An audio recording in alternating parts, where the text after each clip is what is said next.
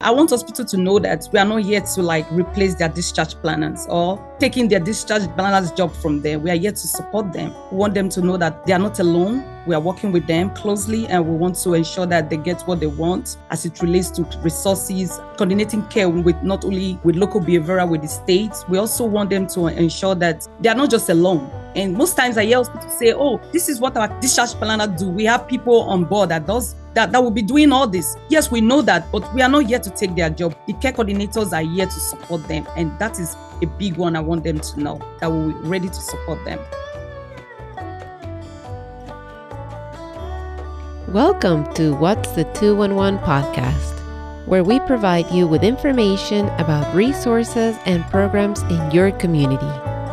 211 Maryland is a health and human service line for anyone seeking help for themselves or someone else. You can dial 211 if you need help with food, rent, or other services, or visit our website at www.211md.org. If you or someone you know needs to talk about their mental health or substance abuse, dial or text 988 for the Suicide and Crisis Lifeline. Good morning and welcome to What's the 211 podcast. My name is Quentin Askew, President and CEO with Maryland Information Network, 211 Maryland, and I am joined by our wonderful staff and guest this morning, Dr. Favour Akhidenor, who is a program director for 211 Care Coordination Program, and AC Abercrombie, who is our program coordinator as well as a care coordinator as well. Good morning, ladies. How are you? Great. How are you? Good, good. So thanks for joining us. We're definitely excited to hear about the care coordination program today. So, but before we start, can you guys just tell me a little bit about your your role with the program and what you actually do? AC, I'll start with you. Hi, my name is AC Abercrombie. I am the Care Coordination Program Assistant for 211 Maryland. I also double as a care coordinator, so I get to work directly with the hospitals and the patients. My name is Favour Akhidenor. I'm the program director. I work closely with the hospital, with the state, as well as the local bureau in two in Maryland as a whole. I oversee the program. Well, thank you, thank you. And so, you know, definitely either you just jump in at any time. I know we'll have you know many questions about the program. So, what actually is 211 Care Coordination? 211 Care Coordination Program. It's a program that is meant for emergency departments, only emergency department in Maryland. It's a program that is mostly for patients that are in the ED, that overstay the ED, ED departments, and people that have substance abuse, mental health, as well as um, behavioral. So what that means is that when they're in the in the emergency departments, let's say they stay for two, three days. Most times we say 48 hours. The hospital make a referral to us. And what we do, we connect them to resources that will be helpful to the patient.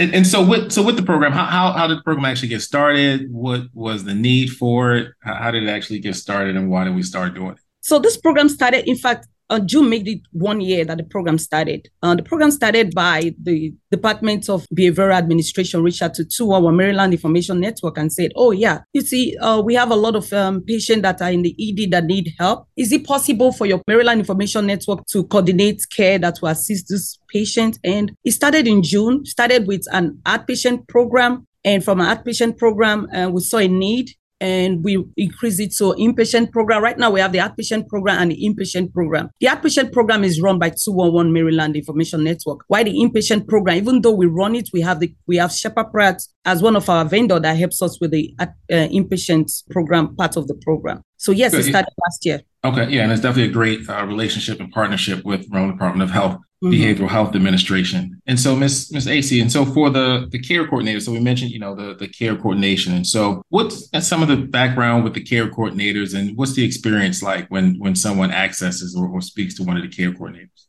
So, most of our care coordinators have a background in behavioral health, human services, social work. And typically, the experience when someone is connecting with a care coordinator, if we are connecting with a patient, we like to follow up with them to make sure that they are still interested in the resources that they are in need of. And then we find resources that are convenient for the patient's schedule and location. And then after the appointment has been booked, we also go and follow up with them to ensure that they are getting the sources that they need that they attended the appointment. So it's a very hands on personal relationship that we try to keep with both the patients and the resources that we're connecting them to. Yeah, which which really helps. And so, you know, definitely folks who are empathetic and non-judgmental that are actually providing services. Dr. Kino, you talked a little bit about kind of the eligibility and folks that are in the emergency room and mental health. Are there any other kind of eligibility requirements or how do people actually get connected to the program? How does someone actually get referred? They are referred through the hospital.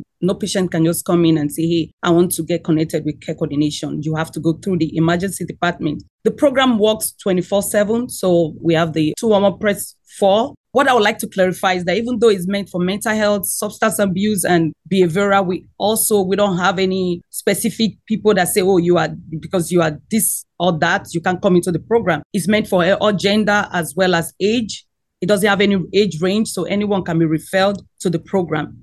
Great. And so I know you mentioned the, the collaboration with Sheppard Pratt that also supports kind of the, the inpatient component of the program. And so, you know, we know the program, as you mentioned, has been around for over a year now, but has grown exponentially with just inpatient and outpatient, but also kind of your relationships with a lot of the health institutions. So can you talk a little bit about what are those kind of key programs or the growth that's happened over the past year?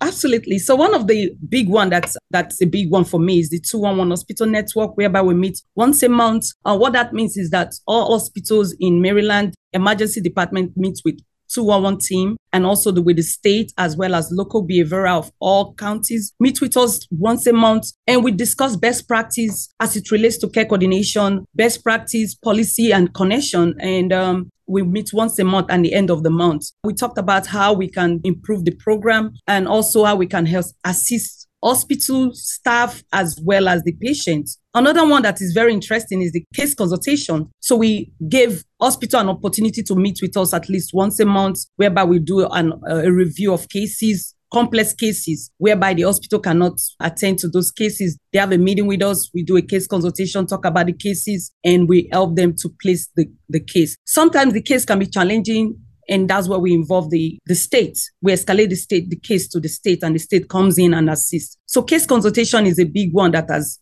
that has expanded and has come into the program. We also have the internship program. Our program now, our the care coordination program has now extended to um, having to get social worker or anyone with human services um, background can come and intern. As we speak, we have three interns that are interning with us, and we still recruit more people coming in, more students coming into the program. So we have relationship not only with hospital, local behavioral, as well as the state. We also have relationship with institutions such as universities um, students as well. Yes, and that's a great kind of collaborative effort, especially with with the hospitals. What what, and I'm sure they've been excited about it. What's some of the kind of success stories or you know great things you've heard from the hospitals with just how you have been able to collaborate and bring everyone together? One big one is the fact that when we do case consultation, some of their complex patients' needs have been addressed in case consultation. And uh, we've able to place patients with local behavioral, getting resources from the local behavioral. Another one is we know care, care coordination program has to do with mental health and people with substance abuse. We go as far as helping people place them with um, resources as it relates to residential some of these patients come to the hospital not having a place to stay. And that's where 211, you know, apart from the care coordination program, we have other resources in 211 that we also connect patients with. So they are very pleased with that. We'll be able to connect them to resources. That's a big one for them. It is kind of just closing the gap. AC, we, you know, we talked a little bit about technology and how that supports the initiative. Can you just talk a little bit about how you know you all are using technology and how it works with the care coordinators? Absolutely. So, our referral system is actually completely online. We use a database called iCarol, and through there, we are able to receive referrals as well as escalate cases and speak with the hospitals and the state to provide updates on cases. In addition, we're completely virtual, which means that most of our communication and connections that we build with the state, the local behavioral health authority, and other hospitals is completely online. Yeah, and I think you know one of the benefits of the program is that you know by folks working and partnering with us, like we're able to get everybody on the same kind of platform, speaking the same language, in that collaborative process, which I think makes it a lot easier. Is there any challenges that you know you all face as you know providing care coordination and trying to identify resources? What are some of the, the challenges that that come about with trying to connect folks to services? I mean, essentially, we are the middleman. So we are working with the hospital, the state, and the patient. And sometimes Unfortunately, we're not always able to find resources through, we might go to try to find resources on our own, and there's not enough bedding in the uh, facilities that we are partnered with. So we might have to escalate it to the state. And yes, just finding resources can sometimes be a challenge for things that are completely out of our control. Okay. Yeah, which is a, a great segue to, as you say, you know, just not enough resources to just trying to find some. And Dr. Kitty, you talked about a little bit about the, the partnerships and programs, which one of those is, you know, working with the state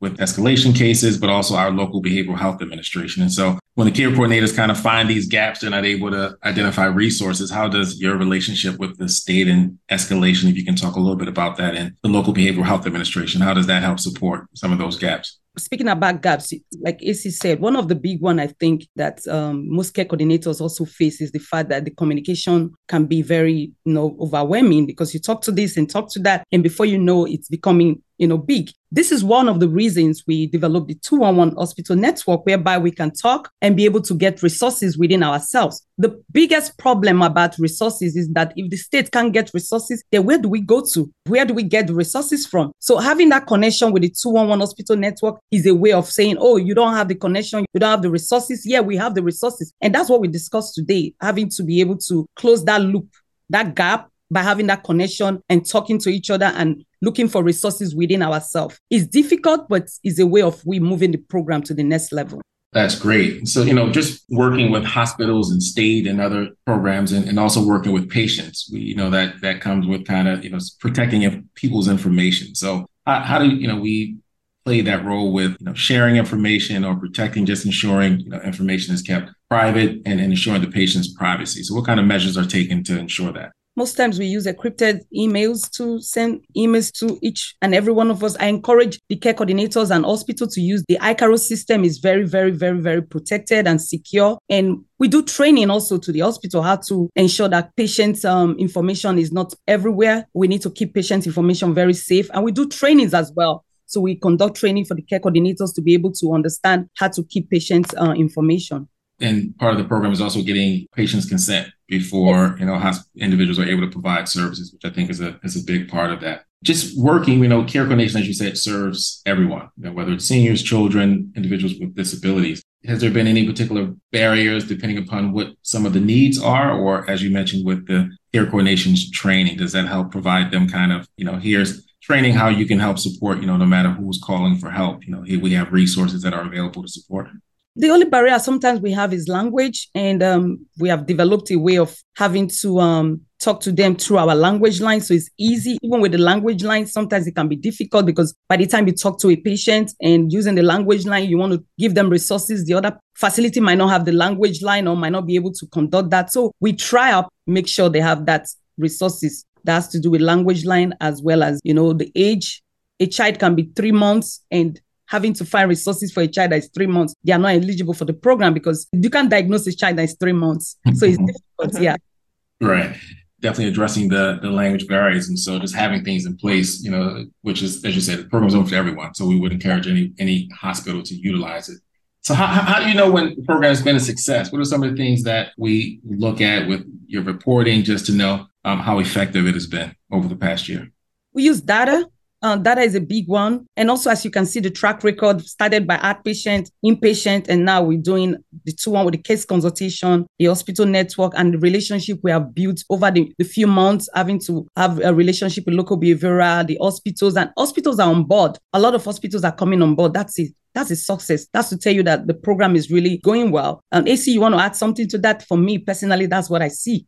Sure. Um, we also track it on not only our external database, which is iCarol, but we also track it internally as well, making sure that our patients are getting the resources that they need once they've been placed or once we found outpatient resources for them. We mark that as successful. And we also track whether it's been successful through us, through the hospital, or through the state. So we're always making sure that we are on top of our patients and their progress and their mental health journey.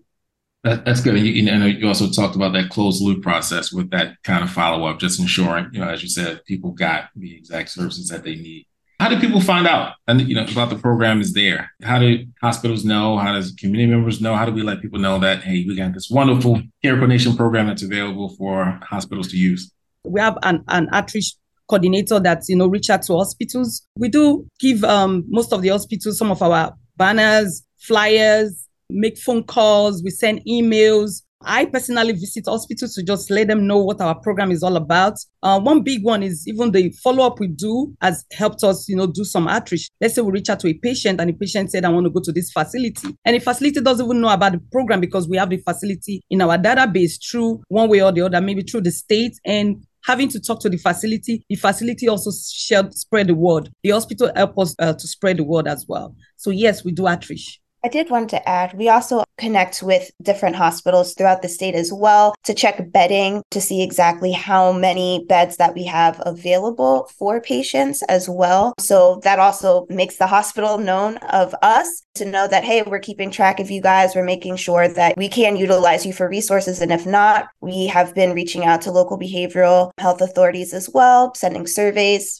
Yeah, and because it's for every, right, all of Maryland, right? Just not Correct. specific jurisdictions. Mm-hmm. Okay. So what, what what would you say, Dr. Kitanor, that what you would want hospitals to know about the program? Is there, you know, how they could use it or why they should be using the program if they aren't using the program already? So what I tell hospital, I, actually, I want hospital to know that we are not here to like replace their discharge planners or taking their discharge planners job from them. We are here to support them. We want them to know that they are not alone. We are working with them closely, and we want to ensure that they get what they want as it relates to resources, coordinating care with not only uh, with local behavioral with the states. We also want them to ensure that they are not just alone and most times I hear hospitals say, oh, this is what our discharge planner do. We have people on board that does that, that will be doing all this. Yes, we know that, but we are not here to take their job. We are just here. The care coordinators are here to support them. And that is a big one I want them to know that we're ready to support them. We're here to collaborate. Yes. So with you know some of the the healthcare providers, like you know, I know we there's a lot of outreach that AC mentioned with you know just visiting hospitals and connecting. Are there other places where folks can get information? Is there a web page that individuals can go to to find out more information? Sure. So um, they can go to 211maryland.org to find out more about our program. We also, as I said, um, have case consultations. We not only reach out to LBHA, but we hold meetings with them as well so that they can understand more about what we do and we can understand more about what they do. And then, like we said before, the 211 Maryland network meeting that we have every month also allows them to understand more about what 211 Maryland is doing, and we can connect them to other care providers as well. And speaking of the website, we have um, a training video on how to make referral and what the program is all about. You get it from the website as well. So the website is really a one-stop shop. You can go, you refer someone, you can get training, you can find out everything about the program. So anything you need to know, you can go to, to the webpage. And I, am sorry, AC, could you repeat that uh, webpage again? Yes, they can go to 211md.org slash care coordination. Find everything that they need. So, you know, before we do close, just uh, two more questions, Dr. Kitanor. So you mentioned, you know, with working with the state, there's an opportunity to escalate a case if we aren't able to help support it. So what does that actually mean and how is that partnership with the state? So for escalation, uh, you know, as you know, when hospitals send a referral to us, we work on the case and try to find resources. Whereby we find the resource, looking for resources we can't get, meaning that um, the state needs to be escalated. When a case is escalated, it means that we can't find resources, or a case is escalated when a state agency is involved in that case, the case automatically has to be escalated. When we escalate a case, the state pick up the case and look at it and just give us maybe sometimes resources as well as helping us to guide us on the way to go and say, hey, we don't have these resources, but you can use this, you can use that. They give us resources and um, communication that can help us collaborate with the hospital. And it's done through iCarol. It's not like we escalate case by calling and all that. Everything is done through the system. We escalate and they do a follow up. After the case, the state has helped us with the resources that we need we now do a follow up and reach out to the hospital and say, hey, we have escalated this case. This case is being escalated. At this point, this patient is going to be placed in XYZ facility. When the patient is placed, we don't just end there we follow up with the patient and ensure that the patient actually like the placement. You don't just place patients where they don't want to be. We want to place them in where they want to be. So we ask them, are you okay with this placement? If they say yes, they give us a thumbs up and say, yes, we like this placement. Then we, act, we have to go back to the state and say we are good to go. And that's how we escalate cases. Cases are escalated on, depending on the case, the complex cases, or if we cannot get referral uh, resources. Yeah, which which is great to hear that the patient is a part of the process. Yes to, to where they're actually going. And so, as, we are wrapping up, is there anything else that the two of you would like to, to share or let folks know besides how wonderful the program is and everyone should be using it? What I would like to add to um to everything we said is that the program is unique. It's not like every other program in, in the state. 211, we have a lot of, we have 211 in all, in all your uh, American states. Guess what? Maryland has 211 and care coordination program is very unique. You don't have it in other 211 program. So please use our program. It's very unique. And we are here to collaborate, support, and let you know that we are here to stay. Yeah, that's, that's a great way to end. And definitely thanks to our, our partners with Health Administration and some of our other partners with local behavioral health administration in, in other areas. Um, so I'd like to thank the both of you for joining us today. Uh, it's definitely appreciated and continue luck with the program. Thank, Thank you. you so much. Appreciate you as well. Thanks.